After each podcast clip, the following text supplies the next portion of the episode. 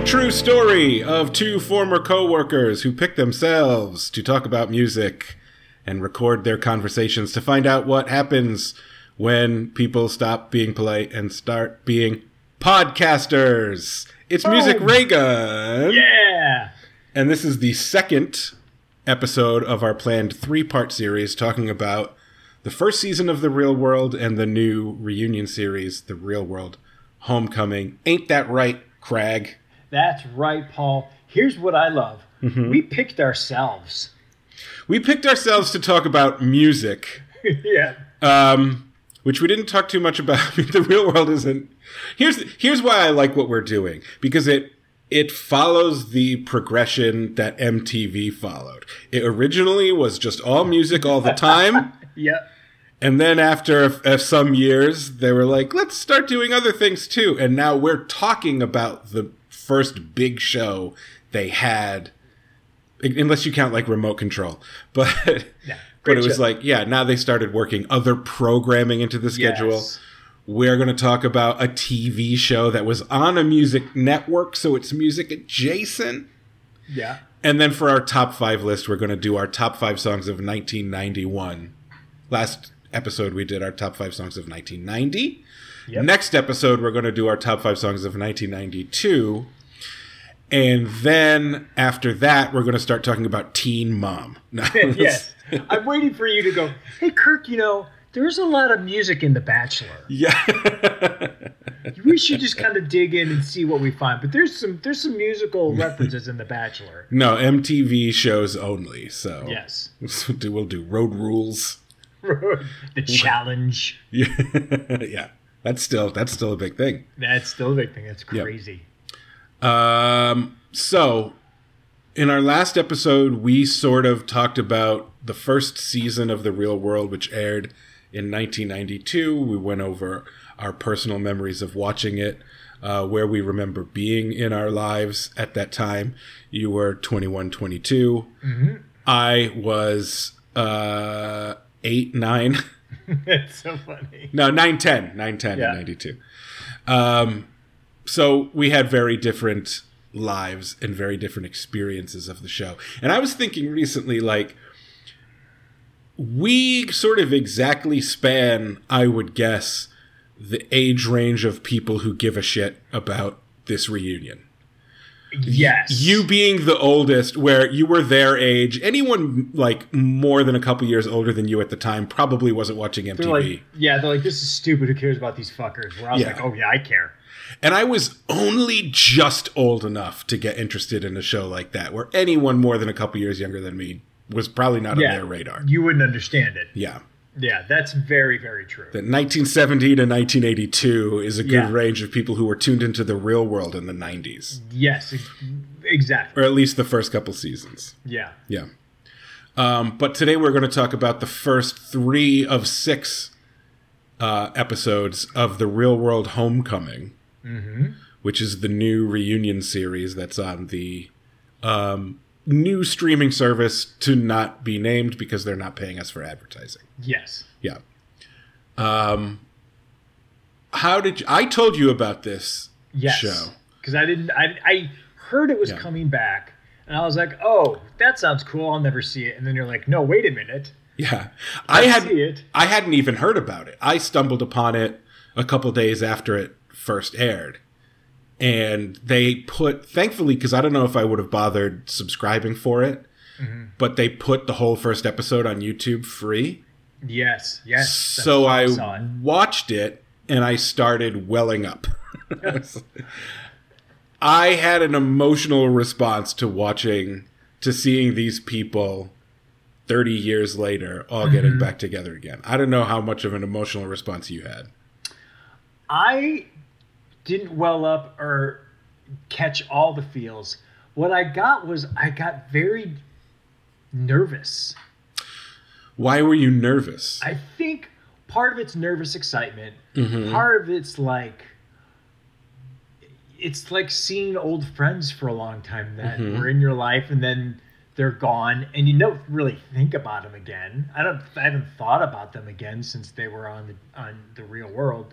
I, you know, last month I wasn't going, I wonder what Julie's doing. you know, but now that I have an opportunity to be with them again, you're like, oh, what are they like? What do they do? You know, you're like, how are they? What's yeah. going on with them? What is their deal after all these years? So it was this anticipation, but there was some nervousness of like, how are they? What are they doing? Yeah, it was a mix of things. It's definitely that. It was partly, it was partly like I was seeing my old friends, mm-hmm. you know, because I know them from watching the show. Yeah, so they're your friends. But I haven't seen them in thirty years. Yeah. And it was partly just watching them have the experience of seeing each other. Yes. Because it's the Big Chill is what it is. A hundred percent. A hundred percent. It's the exact same vibe of the Big Chill. They're a, li- yeah. they're a little bit older. I think they were in their thirties in that movie. And, and these people are yeah, in their late forties, early fifties. Yeah, Big Chill, they were like in their early thirties.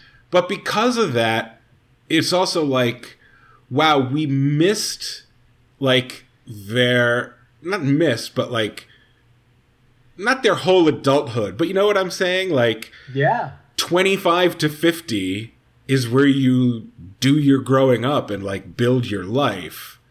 And we saw them before they started, and now we see them like they're all sort of settled in. Yep. And it's that just, I don't know, that just seemed, um, there was some emotional resonance to that to for me. The fact that so much time had gone past, definitely. Mm-hmm. Like, if this were some reason we'd seen them in like, oh, they're in their early thirties, mm-hmm. I might have been like, I got my own shit to deal with. I, I'm still figuring me. I don't give a fuck about that. I can't. Yeah. I can't. You know, but now that I'm their age and I and I'm, you know, fifty, I'm like, oh yeah, let's catch up. Yeah. Let's we're all kind of, for the most part, settled, and we've come to grips with whatever we've come to grips with for the most part. Mm-hmm. You know. So let's all just, and that's what it felt like on the show. For the most again, for the most part. People were like kind of like, this is me, here I am. Yeah. The first episode was very like that. Yes. There was no drama in the first episode. And I was like, oh, this is just going to be, you know, six episodes of them just sort of like catching up. And I think it's just going to be real friendly and nice and not that dramatic, but it'll be fun for fans of the show. Yes. I, that's not what it turned out to be like at all. No. But I did enjoy the first episode, just sort of nicey nice vibe. My favorite uh, moment of the very first episode of the reunion was... that was like maybe the first night, and they all had just, they weren't shit-faced, but all of them had just a little, the ones that drank had just a little bit too much. I'm talking mm-hmm. about Julie, yeah. my favorite. And so they're all sitting around, and she basically goes to the camera and says, like, we were the original. Yeah. Everyone else can't hang with us. And she really flicked off the camera, like, fuck them. She goes, all those other cities, fuck those cities. We were in New York, and all those other casts you were in. And it's Julie who's like... yes. Who's the sweet, naive nineteen-year-old yeah. from Alabama. And, uh, yeah. Just calling it out. Yes, but in a very humorous way. Very funny. And also I go, yeah, she's right. She knows she's right. Like, she's like, we started this shit. We are the originators. There might yeah. have been more popular uh, seasons, but we were the original. And that's why I was like, yeah, you – she like – I was like, you get it. You she, get what yeah, you she do. knows. Yeah. I also, I know that she was uh, a little bit drunk when she was doing that, but I also kind of caught a vibe like, I bet Julie cusses. And I bet she did oh, yeah. even then. But yeah. it was censored by, that's one of the nice things about this uh, new series is it's not censored. Yes. But it's especially weird because even when they show clips from nineteen ninety-two and all the unseen footage, they're not censoring that either. No, they're not, which is interesting. I find it funny how I don't find it jarring when they swear in the new footage, but watching the old footage that's from ninety-two and looks like it should be on M T V in ninety-two, they're swearing. I find it very jarring. Really? Is that yes. a disconnect? Yeah. Oh, that's funny. Yeah. That's really funny. Yeah. I mean, that, that moment, I mean, listen, I, I, I ride or die with Julie, and I ride or die with Julie as uh, in her late uh, forties, early fifties. I'm, I'm yeah. here for her. Here for her. She looks fantastic. Looks great. The The interesting thing is she she was the youngest of the original cast. She was sort of the audience surrogate. She was nineteen years old. She came from nowhere. Well, she was from Birmingham, Alabama. It wasn't yeah. nowhere, Alabama, but it was Alabama. Yeah. It's pretty small. Small town. Yeah. She was very naive in New York for the first time, but she wasn't an idiot. No. And she was like figuring her way out, you know, throughout that first season. And now she's, none of them have kids except for Andre, who's fifty but has a four-year-old. Yes. Other than that, the only one with like a family and kids is Julie. She's yeah. got she's got kids who are now as old as she was when she was on The yes, Real World. Which is crazy. That's crazy that she has teenage kids now. Yeah.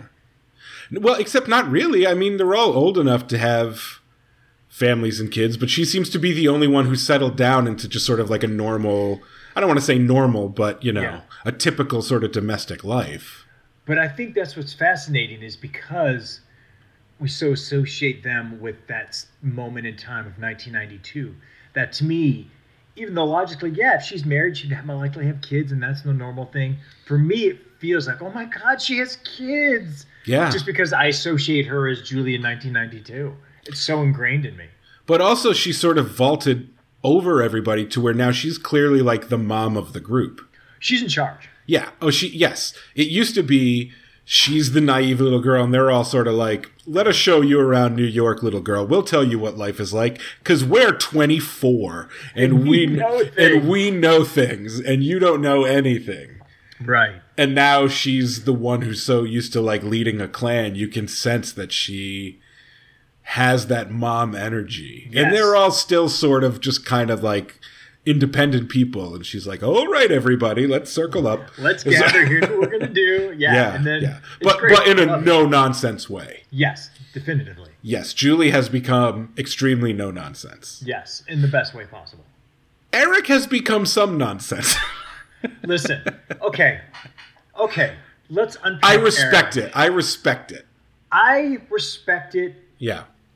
And I know it, oh God, watch watch what I'm about to say, and I apologize. Mm-hmm. Yeah. I know it comes organically. It does. It's one hundred percent organic, for sure. Eric as like this spiritual guru, mm-hmm. I get it. Yeah. Because as you and I know, you see that here in L A when like, I've seen, I know so many actors and performers yeah. who've gotten fucked by Hollywood yeah. and had a horrible experience and freaked out and just been like, wow, and then all of a sudden kind of found spirituality.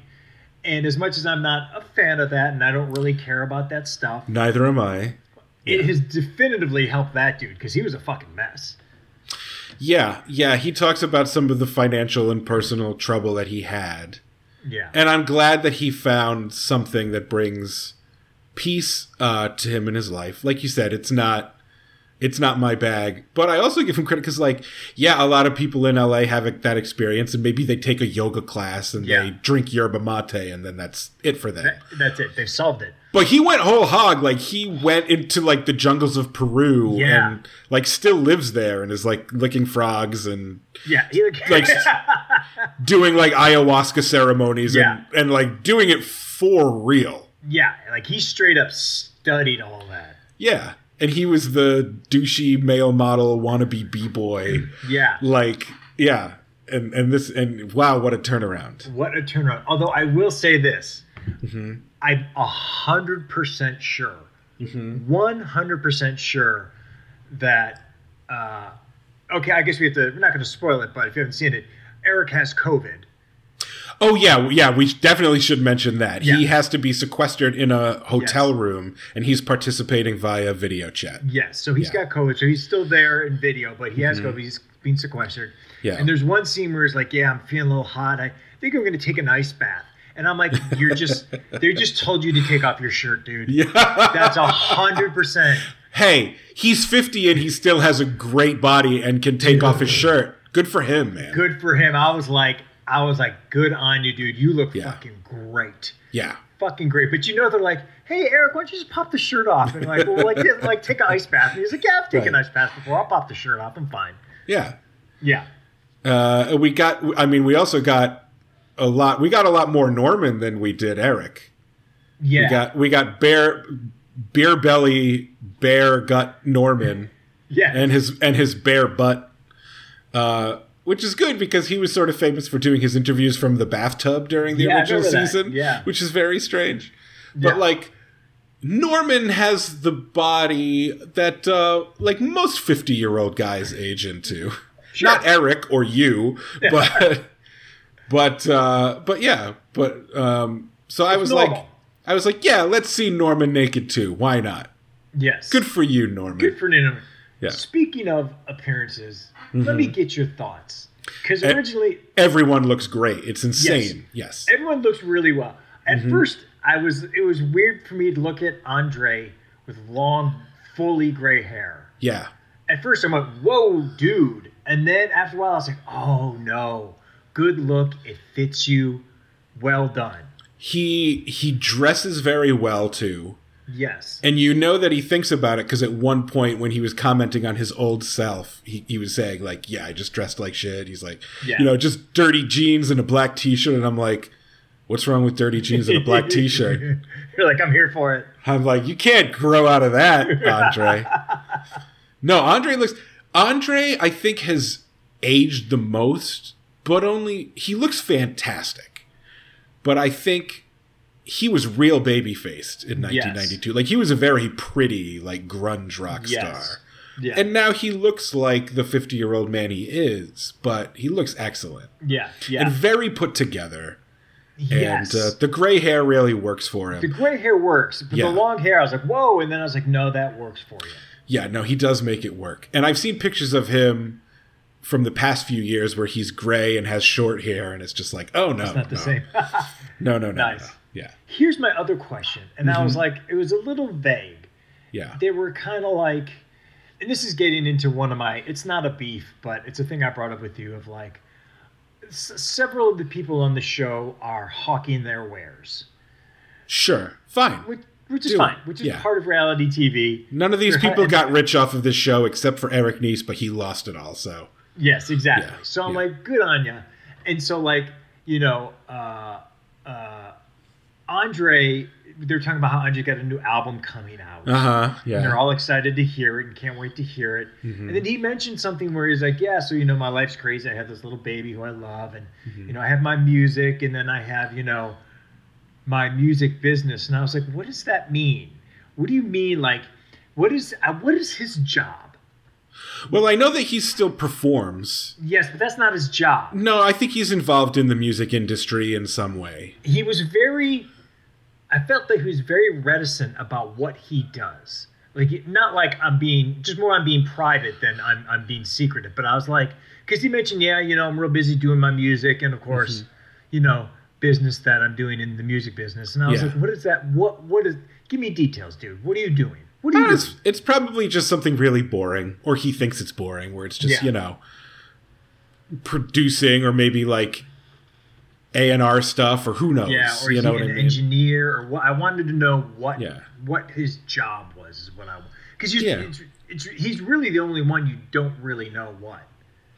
But he was also the one you knew the least, even in the original season. So kind of fits too. Yeah, he's he's definitely the guy who would never make it. He would never be cast for reality T V now.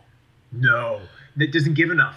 Yeah, he doesn't give enough. He doesn't. He's not the. He doesn't have the personality to give a lot. He doesn't really pop. I like Andre a lot. He's he. I, you know, I like a lot of those people a lot for T V. Heather's my favorite. I don't know if I could hang out with Heather all day. It might get exhausting for me. I remember you mentioning that, and I think I could hang out. I could hang out with Heather in ninety-two. I can hang out with Heather now. I could hang out with Andre, and it would be like, this is a mellow dude. We could probably talk about music.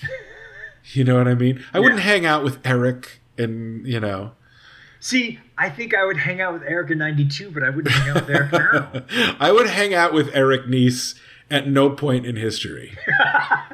Which is not a read because I like Eric Nice a yeah. lot, but he's just not, you know. Yeah. But Andre would probably be my number, or Julie is just so exceedingly I mean, normal. I, that I always you know, hang out with Julie. Always. Yeah. Um. Let's talk about Becky. Let's talk. We talked about Eric's spirituality. There are two main issues to talk about with Becky. Yeah. And the first one that the show introduces to the audience first is so out of left field and strange. Yes. That you're like, well, this is as weird as the show is going to get. Yeah. Uh, it's not. But let's talk about. I, let me describe what Becky revealed to her former roommates and to us, the Real World fans. It, it's rough. When Becky...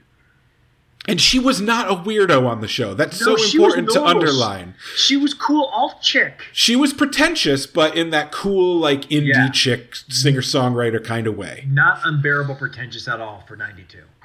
What she reveals to everybody, because clearly nobody had heard this story before, is that when she was in college before the show, she and her roommates did the Ouija board thing and used the Ouija board...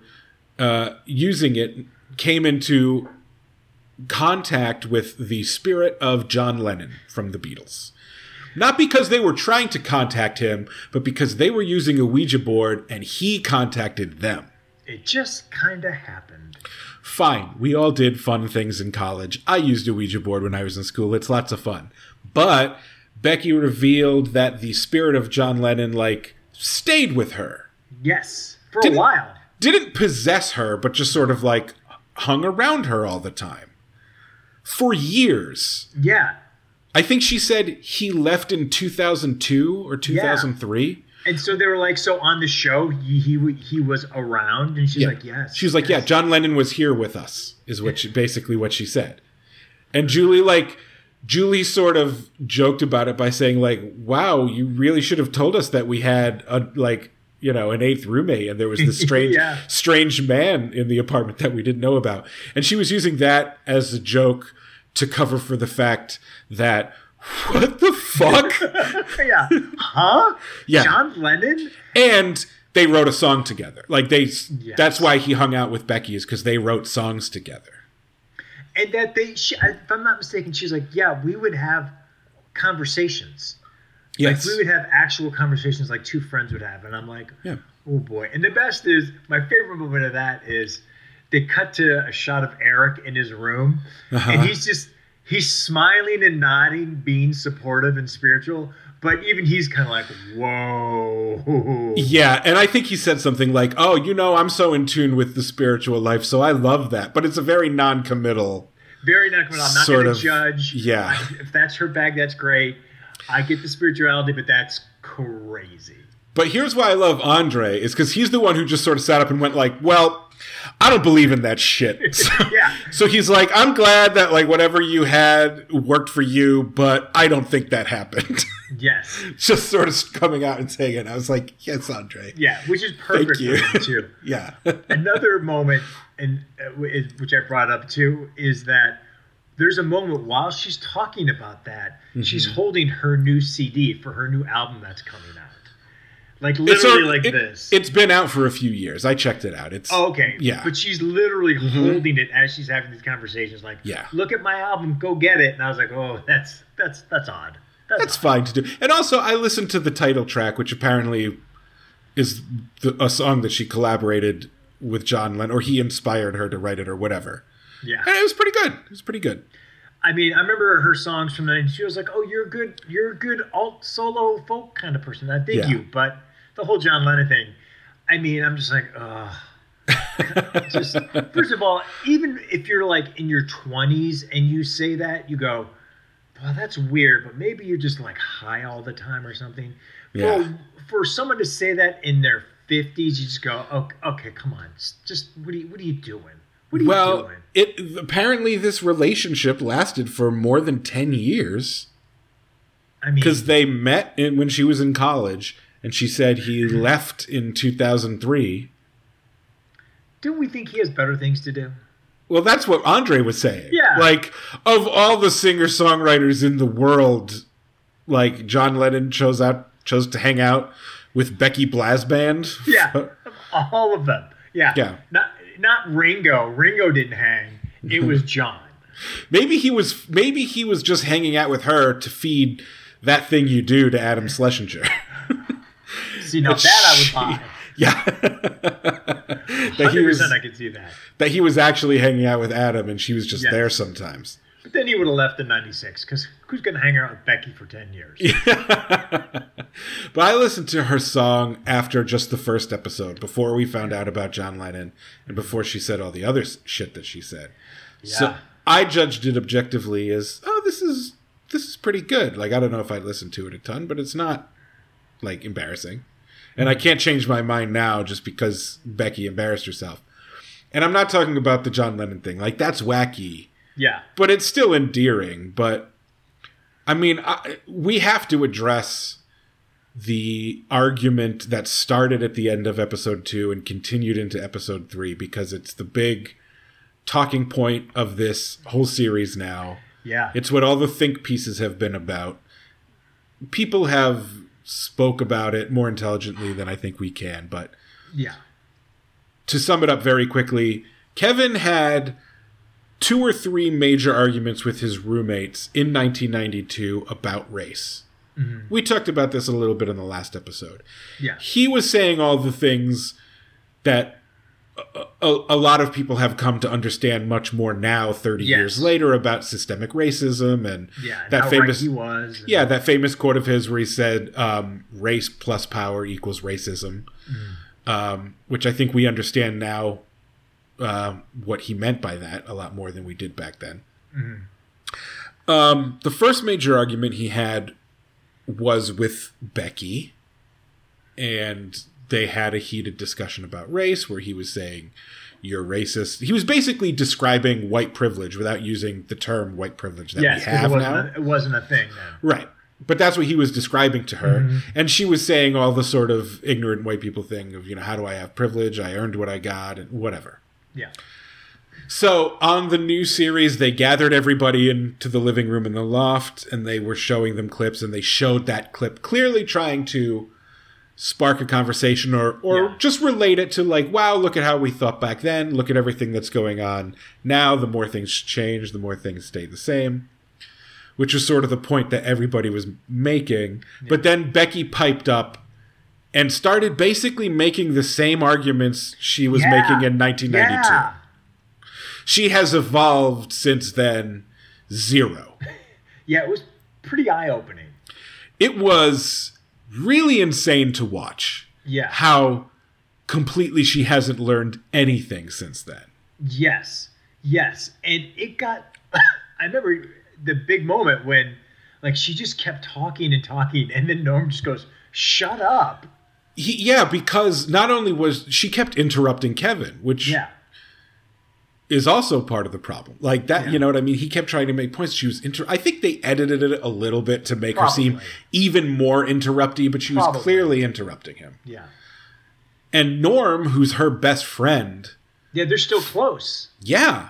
And they have been the whole time. Yeah. I think he's he's been closest to her. I don't think anyone else ever knew anything about her, but they were still friends. Yeah. And he sort of turned to her and told her to shut up, like, really harshly. And in his confessional interviews was saying, like, I'm just in my head. She's saying all this shit, and I'm playing out what's going to happen to her when this airs. You know, how she's going to look. Yes. And she's not – she just – she is not thinking ahead of how this is going to look on T V, and she's becoming the Karen of yes. the cast. What's even be- more fascinating is that he, like, in the argument said that to her. Yeah. He's like, and it's so fascinating to see it now where they acknowledge the cameras and they're like, yeah, we're acknowledging that there's camera here.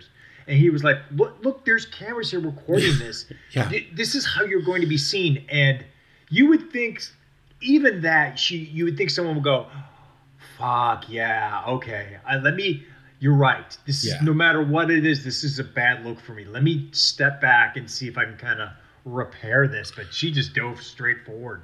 Or even like, look, you don't have to change your opinion. You don't have to yeah. think any certain way. But just listen.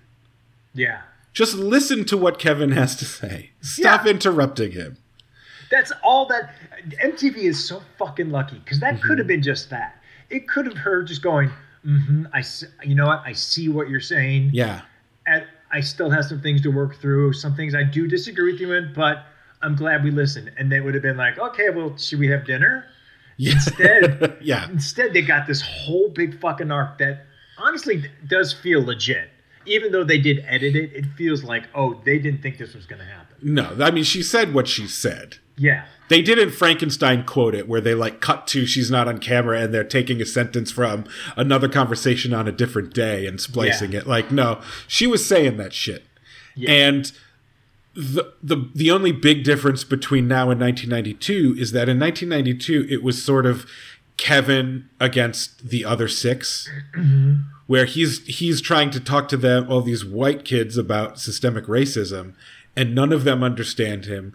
They all think he's just being angry and bitter yeah. and seeing race in everything where there is no race, even though there really is race in everything. And he was right.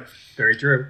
Even Heather B., who's the other black cast member, her attitude was kind of like, why can't you just have fun, Kevin? Like, yeah. I don't want any part of these arguments. Just, we're here to have a good time, and I don't want to have political conversations. Yeah. So he was alone against the six of them. This time, Becky is alone against the other six, where she's arguing with and interrupting Kevin, and the other the other five are all just sitting there. Some of them literally with their mouths hanging open. Yeah. Yeah, as in like this, it, it just keeps getting worse. Yeah, like they cannot believe, just like we watching it on T V, cannot believe what they're seeing and hearing. I mean, I was literally standing. I was standing going, what what, what, what are you doing? What are yeah. you doing? Yeah. And she wasn't saying anything hateful. She was just being so ignorant. And then, you know, you think it's over, and then episode three starts and the argument continues. Yeah. And she says, the wildest... most insane, like if it had been written into a s- script where yes. this was oh, happening, God, you would have been I like, no one would ever say yeah. that. That is so dumb and lazy. The point that she made was that she... you can't even get it out, Paul. You, it's so ridiculous. She took an Afro-Brazilian dance class. Yeah. S- and... She literally says, I lost my skin color in that class. And everyone just goes, oh, God. Like, she, she sort of, she says, I took an Afro-Brazilian dance class, as if to imply, like, so I understand black culture because I took this class. Yes. And then she literally says, to Kevin's face, I lost my skin color. Yeah. Like that, the the thing of like, I don't even see color, so I yeah, can't be what's racist. Color? Which is itself racist to say yes. like there is no color. Everyone's yeah. the same. No, it's not. You have to see people's backgrounds and understand where they're coming from. No, she took an Afro-Brazilian dance class, and so she lost her skin color. So she's oh, yeah. a, she's just above all this. Shit, she doesn't. It's it's not her thing. She's actually more enlightened than all of you because she just doesn't even have to think about it because of the Afro.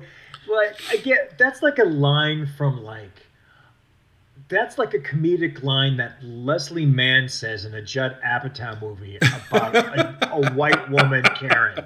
Yes, yes. Like she just improvised that, and like that's yeah. the funny line. It was shocking. It was, yeah. That you just like.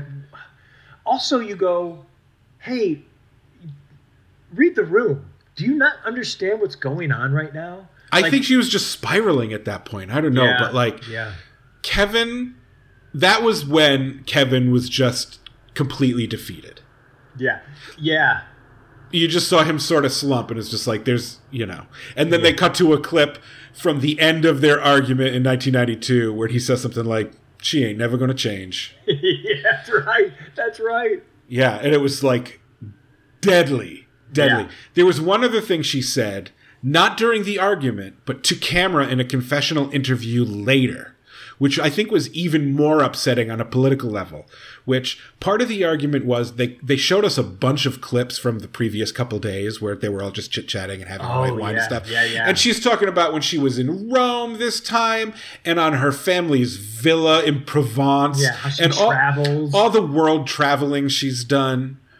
And part of Kevin's argument was saying, like, it's fine that you enjoy that, but, like, you shove it in our faces a little bit. Like, it's sort of all you talk about, and it's sort of it's sort of demonstrative the way you do it. And that's privilege. Yeah.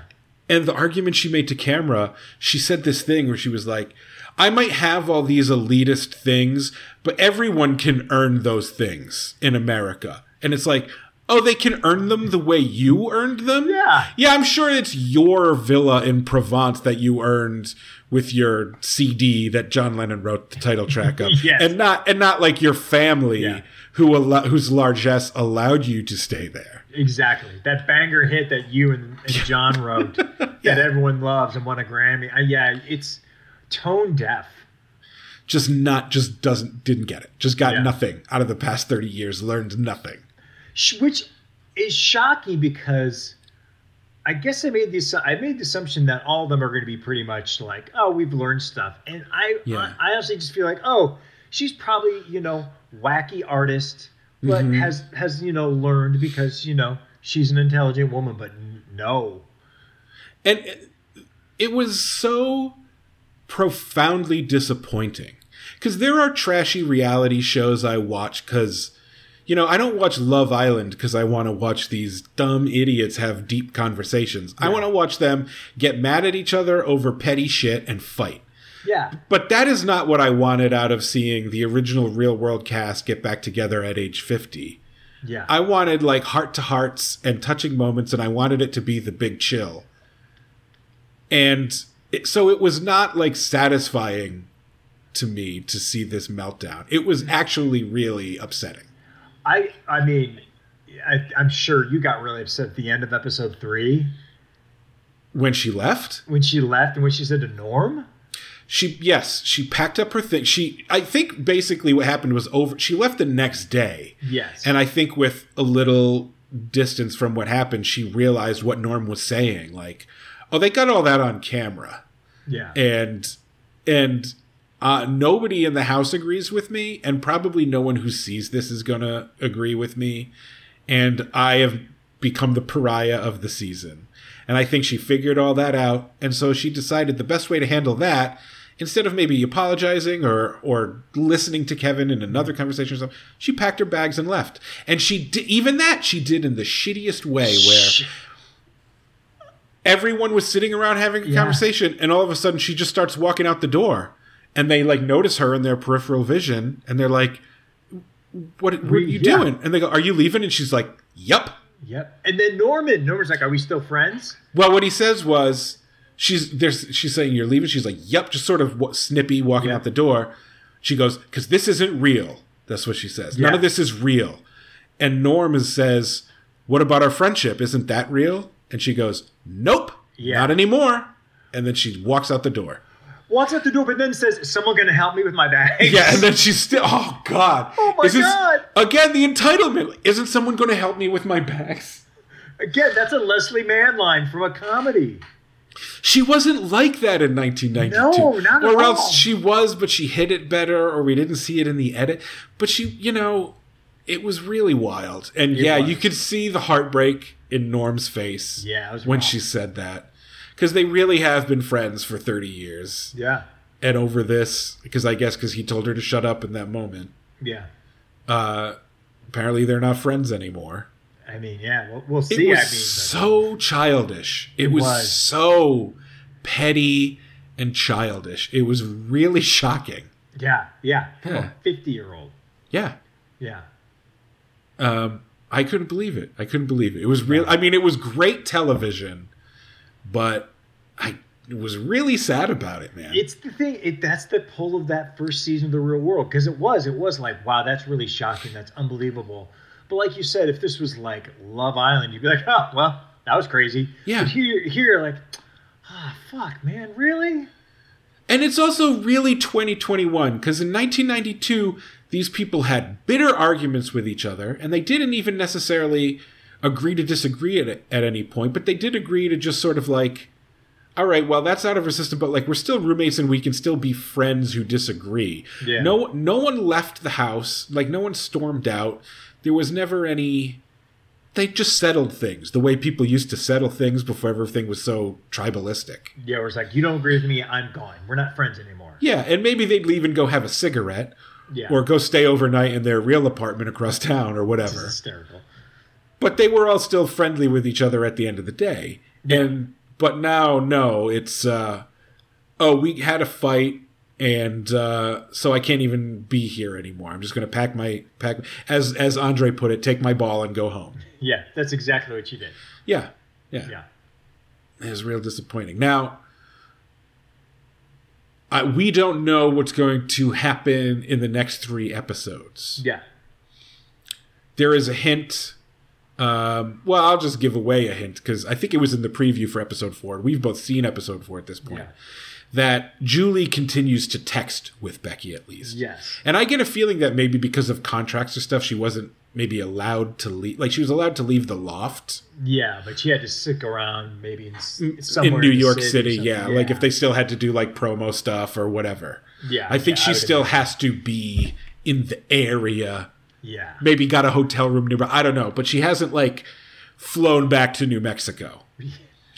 So so there is some chance that she may return to the fold. Yes. Which I hope she does. I really want a happy ending on this. Oh, that would like, be, oh, be great. She's not going to suddenly get woke. No. But at least let, you know, have the conversation the way it should have happened, where you just let someone talk and you just shut your mouth and listen. Whether yeah. you agree with what they're saying or not. Yeah, just let the talk happen. Yeah. Yeah. But man, you know, Becky was my crush. When I was a kid, I loved Becky, and yeah. um, I was just real happy to see her. And then this all happened, and I was like, cuts, "Oh, cuts a little deep." Becky, no, yeah, yeah, it did cut deep. Yeah. And then when she when she said, "No, we're not friends anymore," to Norm, how can you end a friendship with Norm? How can you not be friends with Norm? I don't know. We keep calling him Norm. He goes by Norman. He lets us call him Norm. Yeah. We've known him for thirty years. We recorded an album together. Yeah. But yeah, that was the, the focus of like the second half of episode two, the first half of episode three. Yeah. And then most of the rest of episode three was just sort of like the fallout from. Yeah. Wow. Can you believe what the fuck just happened? Yeah. I can't believe that happened in this day and age. Yeah. Yeah. Good T V though. Even Eric was just kind of like, what? Eric's like kind of glad I'm in the hotel because this is crazy. Yeah, yeah, yeah. Um, yeah, not what I expected. I just expected episode one to just sort of be repeated for five same, more episodes. Same, same. Yeah. Like it was a reunion. Got something yeah. totally different. Oh, boy, did we get some television. Ooh, we did. Yeah. Some high quality T V right there. Yeah. All right. Do you want to talk about nineteen ninety-one? Let's let's cleanse with some music. Let's talk about, oh God, that's what was getting me emotional too, is seeing them now in twenty twenty-one, but the backing music is still, like Eric's dancing to uh, Can I Kick It by Tribe yeah. Called Quest, or great. They played, uh, I think they played Back to Life by Soul to Soul yeah, at I one think point. They did, yeah. And seeing them, modern footage of them with period music from then, just did something to me inside. It's the best, it's like, the yeah. smartest move for them to do. Yeah. Rather than playing any new music now, they're no, like, you no, couldn't no, no, do that. Yeah. It would be stupid. It would be really off-putting. Yeah. Uh, but because it was shot in early ninety-two, a lot of the music was like ninety, ninety-one. Yes. Um, I've got a couple honorable mentions. Just a I couple have, this time. I have one. I'll go first on the honorable mentions this time. Uh, every song on Nevermind. Because Nirvana didn't make my list this time, but like Nevermind came out in nineteen ninety-one, so just I, all I, of it. I knew it did. I was like, I can't put that on. Yeah. I, even I like Nevermind, but it's like, well, I'm not going to be that guy. This one might surprise you a little bit more, though, because I, you know, what band do I love to dunk on more than any other band? New Kids on the Block? No, I love New Kids on the Block. Bite Your Tongue. Color Me Bad? No, Red Hot Chili Peppers. Oh yeah, you do dunk on them. But I unreservedly, unqualifyingly think Under the Bridge is a great song. Great song. Wasn't that ninety-two? That was ninety-one? Blood Sugar Sex Magic came out in ninety-one. Yeah. God, I thought that was ninety-two. That's yeah. crazy. Great song. I don't know where they pulled that from because it just is such an outlier. It is. Know? I. It's funny. My Maybe because I thought it was ninety-two, because in ninety-two, my roommate at the time Mm-hmm. in college played that album constantly, and even I was like, this album's fucking great. Maybe it came out, maybe it was released late in ninety, like Nevermind also came out in like September, October ninety-one, that but could be right, really hit through ninety-two, so it's yeah. probably the same thing with Blood Sugar Sex Magic, but Yeah, even their other, like, serious, quote-unquote, songs are always so dumb. Yeah. But Under the Bridge is just perfect. Like, it's really... Oh, yeah. Especially when you know that it's about his heroin addiction, and it treats that in an intelligent and even literary yeah. way, and it just works, and it's just a perfect song. That build. Yeah.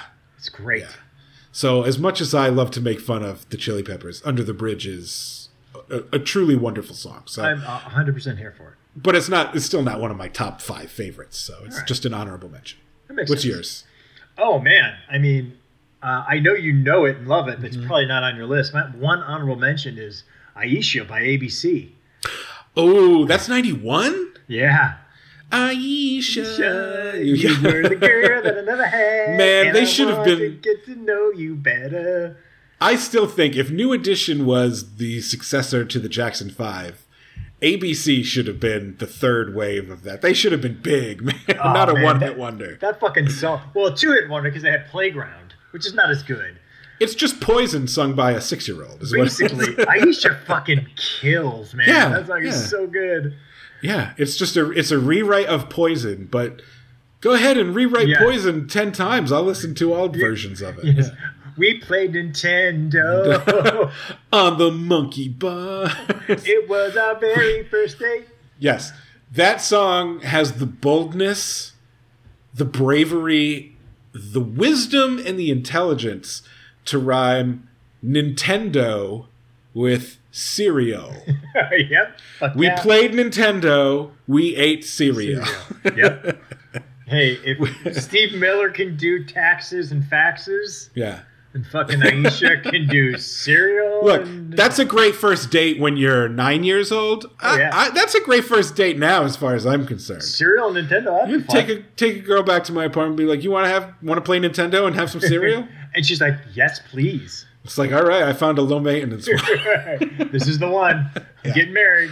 I don't even. Yeah, I don't really like cereal, and I don't play video games. But. Uh, but I do love Another Bad Creation, and that's a good, that's for yeah. sure a good pull. Yeah. I think, I think we're gonna, I think we're gonna have at least one crossover. Ooh. If not two. There are two possibilities for crossovers. I know that there are, I went alternative on three of my choices and, and pure pop on two of my choices. Okay. I think uh, one of them's gotta be. I'll I'll kick it off, sure, because uh, I like to let you wrap it up. This is more your wheelhouse, I think. Sure. But, um, my number five is a song we talked about before, and I remember what episode it was. Rhode Island and uh, northeastern, northwestern Cleveland, northeastern Ohio, northeastern, yeah, Ohio, yeah. Um, because this is a Rhode Island band. It's Throwing Muses. Oh, with with Tanya Donnelly yeah. singing, "Not Too Soon." Okay, not Feed the Tree. No, that's Belly. Oh, god damn it. That was, she was in Belly. Yes, that was Tanya yes. Donnelly's Rhode Island band that she formed after Throwing Muses. That's right. That's right. But this is ninety-one, so it's a little earlier. This is okay. the big this was the big the big hit, you know, yes. alternative radio hit for Throwing Muses. And I listened to this song. I I would say I listen to this song at least once a week. Wow. Yeah. Still. Yes. Absolutely. Wow. This is just a, I love this song. I it's it's I'm blanking on it now, but guaranteed right after the show, I yeah. play it. I go, oh yeah, duh, that's that's it. Yeah, it's got a big drum sound. It's got some weird vocal hooks in it. I Tanya Donnelly just has this like crystal clear voice. You know, when a lot of alternative singers are really like growly or mumbly, mm-hmm. she never was. She's just got a great voice. And uh, Rhode Island doesn't have a lot of great bands that came out of the state. They're definitely my favorite. I'm proud to uh, to call them a Rhode Island band. Well, don't sell yourself short because you have John B. You and uh, who was the R and B Jeffrey singer? Osborne. Jeffrey Osborne. Yeah, yeah, yeah. Do you like Feed the Tree better than uh, this one? No, okay. no, I don't. No, okay. I have a whole playlist of Tanya Donnelly. Of course stuff. You do. So it's it's Throwing Muses, it's Belly, it's her solo stuff. Not Too Soon is probably my of all, every song Tanya Donnelly has ever sung lead on, my favorite. Oh wow. Okay. Yeah. I'm gonna go listen to it because I know I know it. It's just I'm blanking on it now. Yeah, you do. You do. Yeah, definitely. My, um, my number five. Uh-huh. I'm gonna I'm gonna give a hot don't at me. If you don't have this on your list, then shame on you. This was look. This was a really hard list for me to put together because it was just around the time where I was first starting to listen to radio and first starting to clue into music. But at the time, I was listening only to like top forty radio, so I know all the pop hits from the time. Okay. And I have a lot of emotional ties to even the dumbest pop songs of the time. But then also, as I got older and got into like alternative music and went back and listened to all the college rock and alternative music of the time, ninety-one was an amazing year for alternative music because mm-hmm. it was right it was right when college rock was about to turn into alt rock. Yes. You know. Um and so just so much of my favorite music comes from this time that picking five was really tough. So that's interesting. Okay. What do you have? What do you have? Baby Baby by Amy Grant. You know, I didn't forget about Amy Grant. Okay. She's not on my list.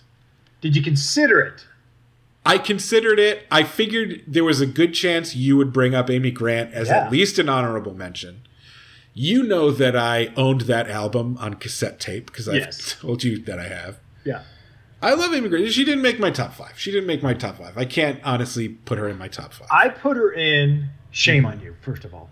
I put her in because I cannot hear that song without thinking, oh, it's me waiting tables at an Italian restaurant in Cleveland, Ohio for a summer.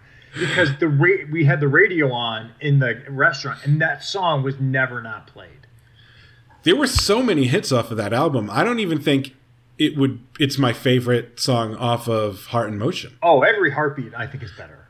Every Heartbeat, yeah. Every Heartbeat, um, Good For Me is another one. I think there was another single off of I think there, there was but, another one, too. I love yeah. Every Heartbeat more, but Baby Baby was the first one, and it it evokes more memory and nostalgia than yeah. Every yeah. Heartbeat. Yeah. Um, yeah.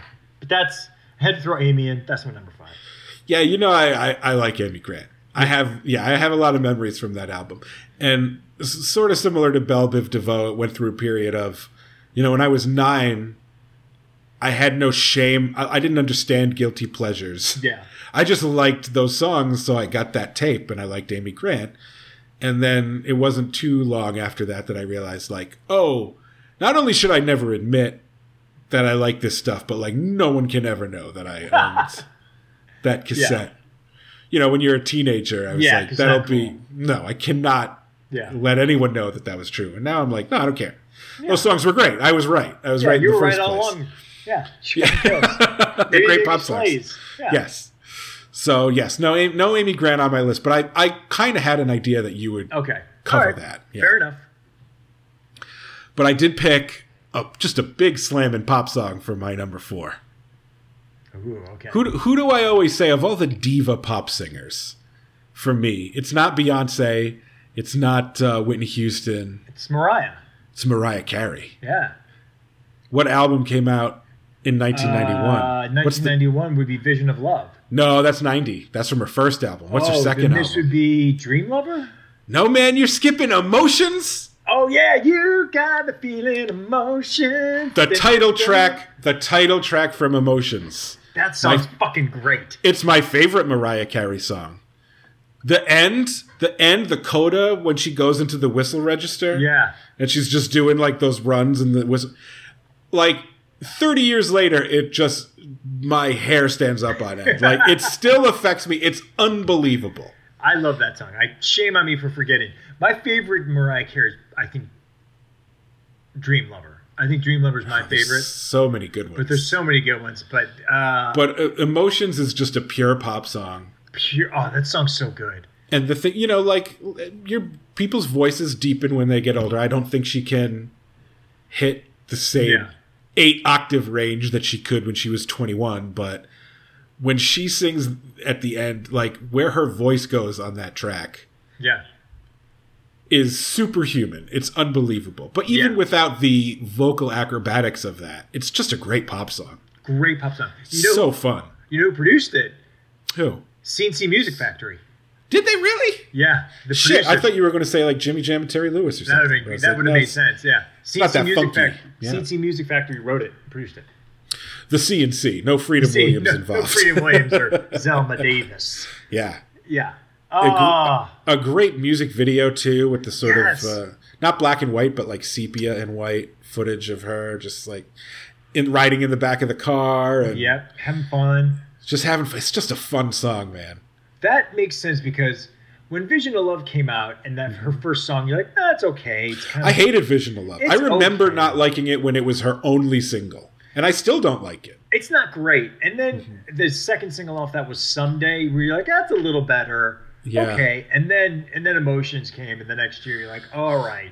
Now yeah. we're playing with, now we're cooking with gas here. Emotions. Yeah. God. Very ninety-one. I have a lot of memories of ninety-one being tied up in uh, Mariah Carey and Prince singles from Diamonds and Pearls and Emotions. Oh, that makes sense. Those, yeah, those, those spell ninety-one to me. Yeah. Uh, my number four, I mean, I, I, I had to rep them because I might be the only person repping them. I Want to Sex You Up by Color Me Bad. Ooh, was that ninety-one? It was ninety-one. I thought that was ninety-two or three. No, it was ninety-one yeah. because it was on the uh, New Jack City soundtrack. Oh, yeah, yeah, yeah. And I'm telling you, don't sleep on Color Me Bad, folks. They were legit good. They looked cheesy. The name was stupid, but they could fucking sing. They all yeah. could sing. Yeah. All of them. Uh, hey, look. I haven't seen any of the bands on my list live, but I have seen Color Me Bad. You've seen Color Me Bad, man. I mean, yeah. I'm actually jealous of that. You saw them at their height. Yeah, I saw them the summer of ninety-two. I mean, they were they were the shit. I mean, the, that year, they were like, Ice Cube's like, yeah, I'll record with you. I mean, come on. Yeah. That's crazy. I guess if, if it came out in ninety-one, then I Want to Sex You Up might have been in the rear view a little bit, and the big hit at that point might have been I Adore Mia Moore. But I Adore Mia Moore was the bigger hit. Because because I Want to Sex You Up was the first hit. Okay. That I Adore. First, yeah. That was the first one. And then I Adore dropped next, and that became a big thing. Uh, I Adore is okay. I Want to Sex You Up. I still hate to this day. I'm like, it's fuck great. yeah. Yeah. Those guys are good. I remember that's one of those songs that we liked when we were nine years old, even though we were like, oh, parents probably won't be thrilled about a bunch of kids running around singing, I Want to Sex You Up. yeah. At nine or ten years old, you can't yeah. say that. It's inappropriate. Yeah. But hey, man, you can't resist a good pop hook. No, I mean, just it works. It works. We didn't know what the lyrics meant. We just knew a good pop song yeah. when we heard one. Let me take off all your clothes. Disconnect the phone so nobody knows. Yeah. Why would somebody on the phone know that I took off all your clothes? don't don't question the logic of C M B. just just breathe it in, drink it. C M B. C M B for life. Oh, Lord. All right. My number three is a song that means so much to me and that I'm sure you've never heard of. Okay. It is, the song is called Star Sign by the band Teenage Fan Club. I know Teenage Fan Club. Yeah. Do you? You know their music, or you've just heard of them? Heard of the name, and they're on the um, Judgment Night soundtrack. That's right. They do yeah. show up. They're, they're a Scottish, like, uh, Alt, alternative, not even alternative, sort of like a post-Brit pop. Yeah. They're, they're power pop. They're a Scottish power pop band from the early nineties. Now, they had a thing where they sort of had a Lennon-McCartney thing where two of the guys in the band each wrote about half of the songs. Oh, really? And like one of the guys in the band would write like one song per album. He'd get one cut. Yeah. And I have a definite favorite. All my favorite songs were written by Gerard Love. Okay. Um, he's the he's my Paul McCartney in Teenage Fan Club. Like, I put together a list of all my favorite songs without checking who wrote what, and then I checked, and I was like, oh, they're all they're all Jerry songs. That's interesting. Wow. And he, so he, so Star Sign is one of his. Uh, and, and look, I like um, all of the songs, but he he writes the ones that just appeal to whatever it is in me that finds mm-hmm. certain pop things appealing. It's an unknowable yeah. effect, but his are my favorite. And I'm very sad to say that just a year or two ago, he quit the band. They were Not, around t- till a year ago? They're still around. Wow, They, just, they just put out like a new song a couple weeks ago. Oh, my God. Yeah, they're all like in their... They might be like sixty by now. Yeah. I don't know, but... And he didn't quit like out of any acrimony. He just doesn't want to tour anymore. He just decided oh. like... He's just like, I'm just too old for this shit. And yeah, he didn't want to tour.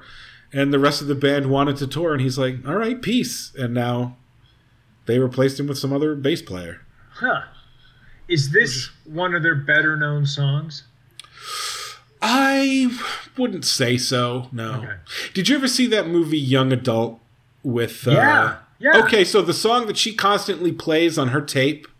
Oh, right. Wow, that's a yeah. that's a recurring motif throughout. Yeah. Is the is the lead off from this album?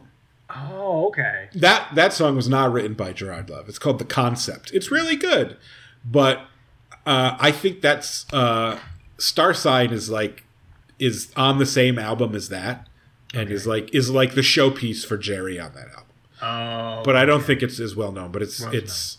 I think it was a single, but the other, the, the name of the album is Bandwagon-esque, and it's oh, a li- that sounds familiar. Yeah, so it's got a pink cover with an illustration of like a money bag on it. Yep, you might have seen it. one hundred percent know that. Just don't and know it, the music. It was sort of infamous because at the end of the year, Spin Magazine named it the album of the year over Nevermind. Oh, hot and so, take. So a lot of people were like, "What? That's a fucking bullshit. Who the hell is Teenage Fan Club?" Blah blah. Guess what? Okay. Bandwagon. I love Nirvana. Bandwagon-esque is way better than Nevermind. It was absolutely the right call. Wow, that's a hot ass take. It's not even that hot a take. Come on. I mean, I mean, I would say, and I do say, depending on my mood when you ask me, that Teenage Fan Club is my favorite band of all time. I really love Teenage Fan Club. Wow. Yeah. Huh. I've yeah. never heard you say that. Uh, well, they've never come up on the show before. Yeah. I think I think we had planned for twenty twenty an episode of, of about Scot- Scottish bands. We do have some, yeah. I think we had written at the end of twenty nineteen yeah. when we made our list of when we planned the whole year twenty twenty. Remember yeah. when we planned twenty twenty? Yeah. We, we were going to do science. a we were going to do a Scotland episode. Yep. Oh, I still have that list. Yeah. Oh, man. Oh, so many great bands from Scotland. Yeah. Oh, it's yeah. we get together. Yeah. But otherwise, they just haven't really come up. But yeah, I really love Teenage Fan Club. That's funny. I had no idea. Yeah. My number three, you love this band. I know mm-hmm. you love this song. This is my favorite song by them. It's a little, it's not really a deep cut, but it's not one of the better known. It's De La Soul's a roller skating jam named Saturday. Oh, yeah, I do like me some De La Soul. Oh. Is that from De La Soul is Dead? Yeah, De La is Dead, yeah. Yeah, yeah, yeah, yeah. Yeah, which is a great underrated album. People freaked out when they heard that album because, like, this is weird. But uh, a roller skating jam named Saturday is so good and groovy. Yeah. So fun. It's my number one De La song of all time. Oh, okay. I, you know, I don't I don't go that deep with De La Soul. I mostly know... Three Feet High and Rising from yeah. front to back. And then like the hits and a little bit of De La Soul is Dead. Yeah. I have a couple more other their albums, but they don't really yeah. chart anymore, do bigs. And there's some that I like. Yeah. Uh, they had a, a one recently a year ago that's a Ready, Set, Go, which is great. Mm-hmm. Uh, but uh, this one's great. It's such a vibe. It's such a, a groovy mood of a song. Yeah, that uh, I'm I'm I'm happy it was in nineteen ninety-one and that I remembered it because it's it's oh I I play it constantly. I, do, I love the whole early nineties like Native Tongues oh, vibe. It's the best. Any the, of those, any of that age, jazz yeah. rap, yeah. So I good, think that whole vibe. I think Oodles of O's is on that album. Oodles of O's is Oodles on and, that. Oodles and O's, you know. Yeah, yeah I love Oodles. Ring of O's. Ring hey hey. Yeah yeah yeah. Oh, it's a great yeah, I love De La Soul. I didn't even think of De La Soul is Dead. Yeah, that's a good pull. That's a good. Yeah, I was pull. happy about that. That's uh, that's my number three. Uh, okay. Plug one, plug two, or plug three. Who's your favorite? Oh, plug one. Yeah, yeah. yeah. uh, okay, my number two. I think I might have talked about this song or this band before. I'm not sure. Have I ever talked about My Bloody Valentine before? have Maybe I ever twice. Have you ever showed a video of My Bloody Valentine? Have I ever talked about the song Only Shallow and uh, how much I like the lead-off track from Loveless? Yeah, maybe. Well, guess what? That album came out in nineteen ninety-one, and my number two on my list is Only Shallow. This was really close to being my number one, actually. Oh, interesting. I can't wait to hear what you know. This was really close. I mean, I've said so much about how much I bliss out to this song. This is much... like your, like, I'm going to relax song.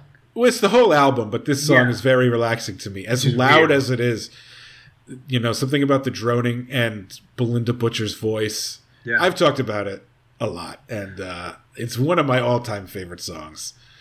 It's I remember really when good. You, I remember when you put it on uh, for one of the shows, and I was like, "This, I don't hate this." I remember going, "This is actually pretty good." It was the guitar episode because Kevin Shields, because Kevin Shields is such a unique guitar yes. player. Um, that's where I that's where I fit it in. But yeah, I love. I remember, this. I remember liking it, and also going, "How does Paul zone out to this?"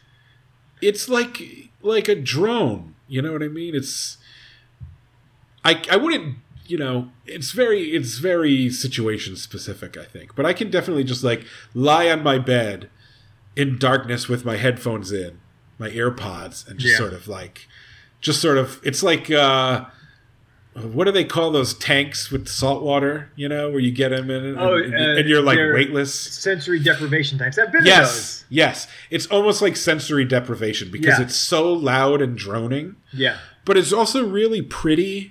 And it's just it's it's like an aural sensory deprivation tank. Good, because you hate his sensory deprivation tank. I've done them yeah. a couple times. I'm like, this isn't that great. uh, well, because they're not art, but yeah. but but only shallow is art. Yes, shallow is art that washes over you. Yeah, like a sensory deprivation tank. Yeah. All right, my number two. I think. You're either going to be like, yeah, I guess that makes sense that you like him. Or you're like, really? We've never talked about this guy. Okay. Never. Lenny Maxi Kravitz. Priest. Maxi Priest is good. Don't touch that. Lenny Kravitz, It Ain't Over Till It's Over. We have definitely talked about Lenny I, we've Kravitz. Never sh- we've never showed a video from Lenny Kravitz. Maybe not. It must have been in the top five because you've talked about how much you like, I think, this song. Uh, this is this was yeah. the song because... Uh, ninety-one, this came out, and I was like, oh, Lenny Kravitz is good. Because the album before it, I was like, oh, fuck that album. Because it was all like Beatles-esque, and it had Let Love Rule. And I was like, oh, oh yeah. And yeah. I was like, this dude sucks.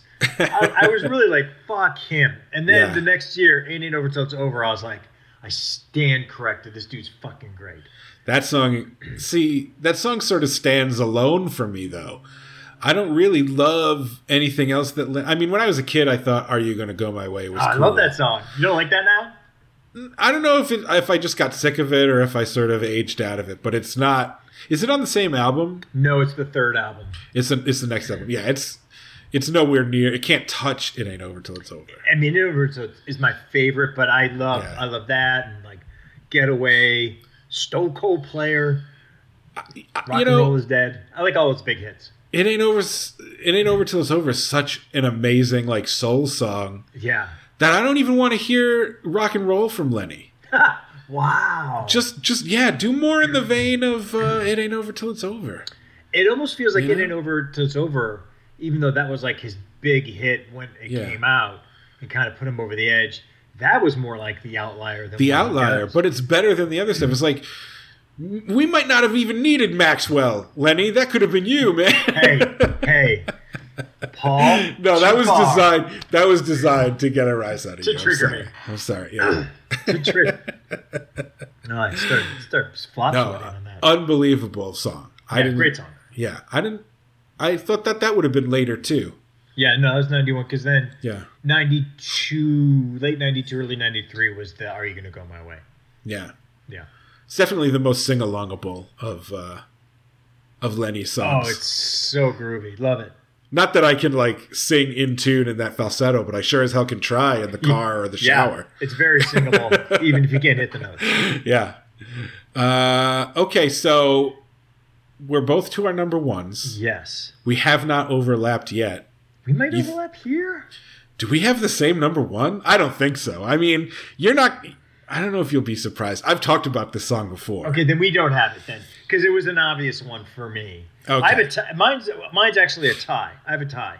Okay, this one, like I said, Only Shallow was my number one, and then I remembered that this song is from nineteen ninety-one, and I was like, I should put it at number two and keep Only Shallow at number one, so I seem cool. But I I have to be honest. We're yeah. honest on this show. Go with your heart. Always. Go with your heart. This is this is, if not my favorite pop song of all time. Oh, wow. Uh, definitely in my top five, possibly top three. It is from the album Inner Child. I don't know if that gives it away to you. No, that's not me. It is I Love Your Smile by Shanice. Fuck, Paul. We talk about that song and how good that is. Yes. I, I love that song so much. Let's talk about how perfect a song it is. I love that song. I thought that was, oh my God, I thought that was a different year. That's ninety-one. Shame on me. That fucking song is so good. She Shanice. was eighteen years old. She might have been seventeen when she recorded it. Oh. Uh, it's a perfect pop song. I love the lyrics. The first verse is about how she's stuck in class listening to the boring teacher. Don't want to and hear she, that. And she just wants to get out of school because she loves your smile. I don't know what one has to do with the other. Doesn't matter. But like, okay, we've got some teenage rebellion in this bubblegum pop song. Mm-hmm. And then the second class is... I mean, the second verse is, my job is lame and my boss sucks and I just want to buy things with my credit card. And also, I love your smile. I don't know what that has to do with anything. Nothing. But I love the sentiment, right? Yeah. It's just sort of like, I hate school and I hate my job, but I love my boyfriend. And I'm like, all right, this is this is just great teenage pop music. It's great teenage pop. And then in the middle of it, Branford Marsalis doing I was going to say... It's nineteen ninety-one, so it's a pop R and B song, but then you get a rap verse, because it's yeah, nineteen ninety-one. She raps on it. Yeah. And then after the rap, a sax solo from Branford Marsalis. Where she's like, blow, Branford, blow. Blow, Branford, blow. Oh, and then he that. does, and it's amazing. And then she does another bridge, and then choruses you out, and it's just perfect. It's, it's a great song. It's an A+++. Pop song. I would be more disappointed if that was your number two and not yeah. your number one. It had, that had to be. I can't front. I cannot front. The cool thing would be like, yeah, My Bloody Valentine yeah. is my favorite. Teenage Fan Club's my favorite. yeah.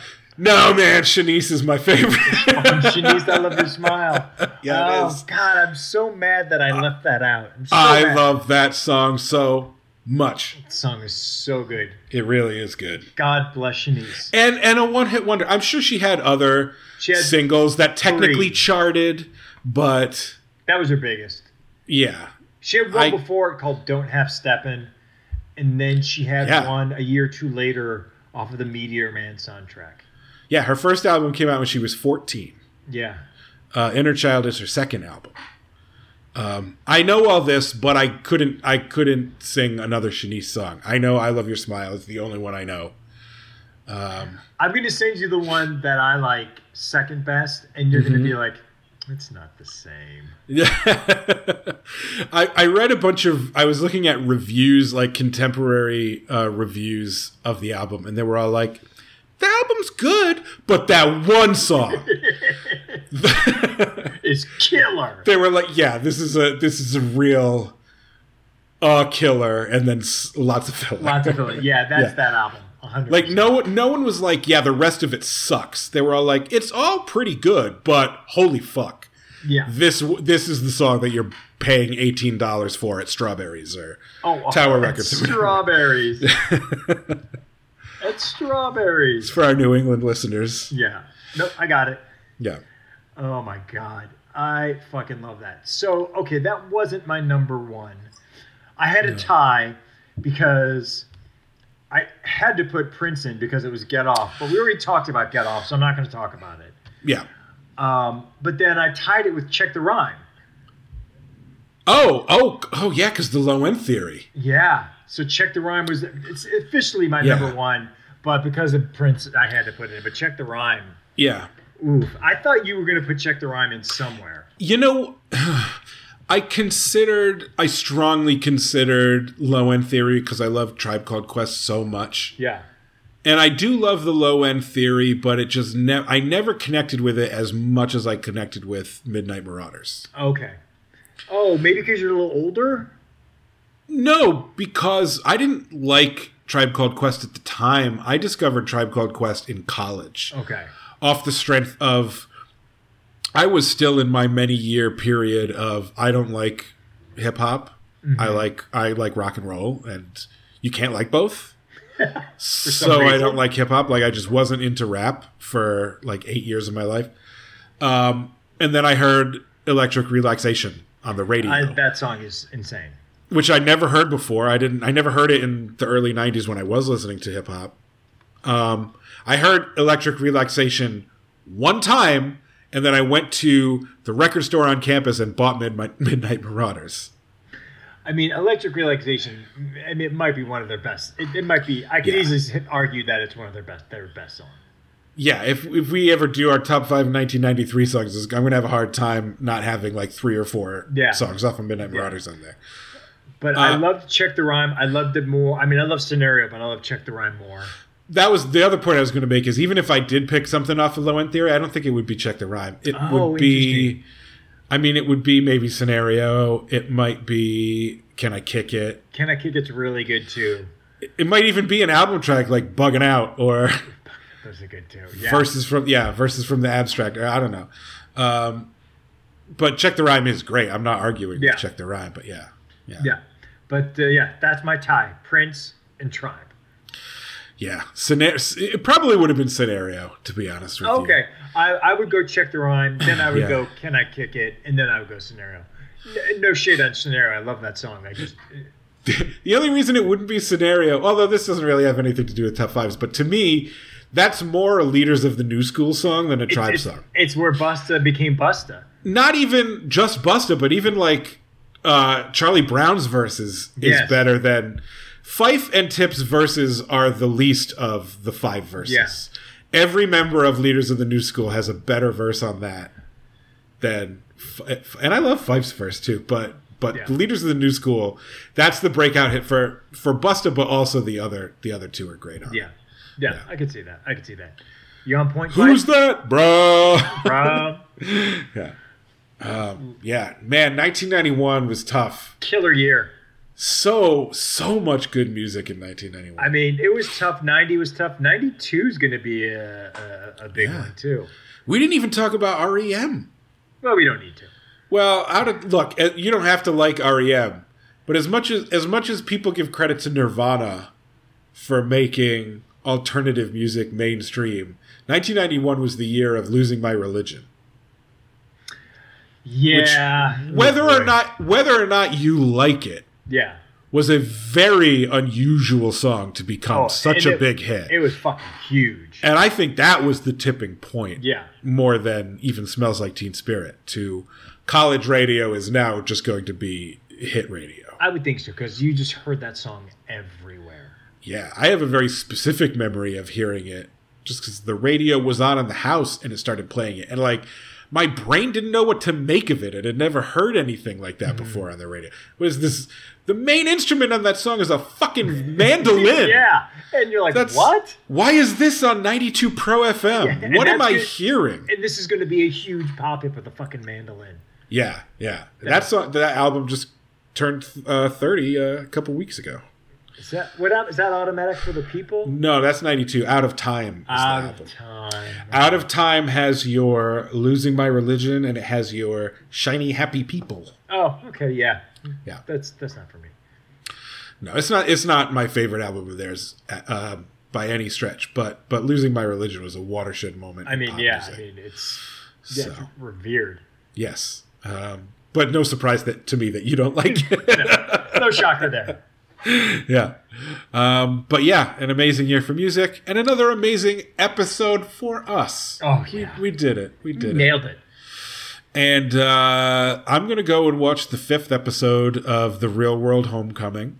I mean, I'm literally gonna wash my face and do it right now. Yeah and by the time we reconvene for our next episode, all episodes will have aired, so we're gonna wrap up this trilogy with reviewing the back three of the series and then talking about our favorite songs from nineteen ninety-two, and then we'll never talk about The Real World again because that's a done. lot it's a yeah, lot we did a lot All right, that's it. Bye bye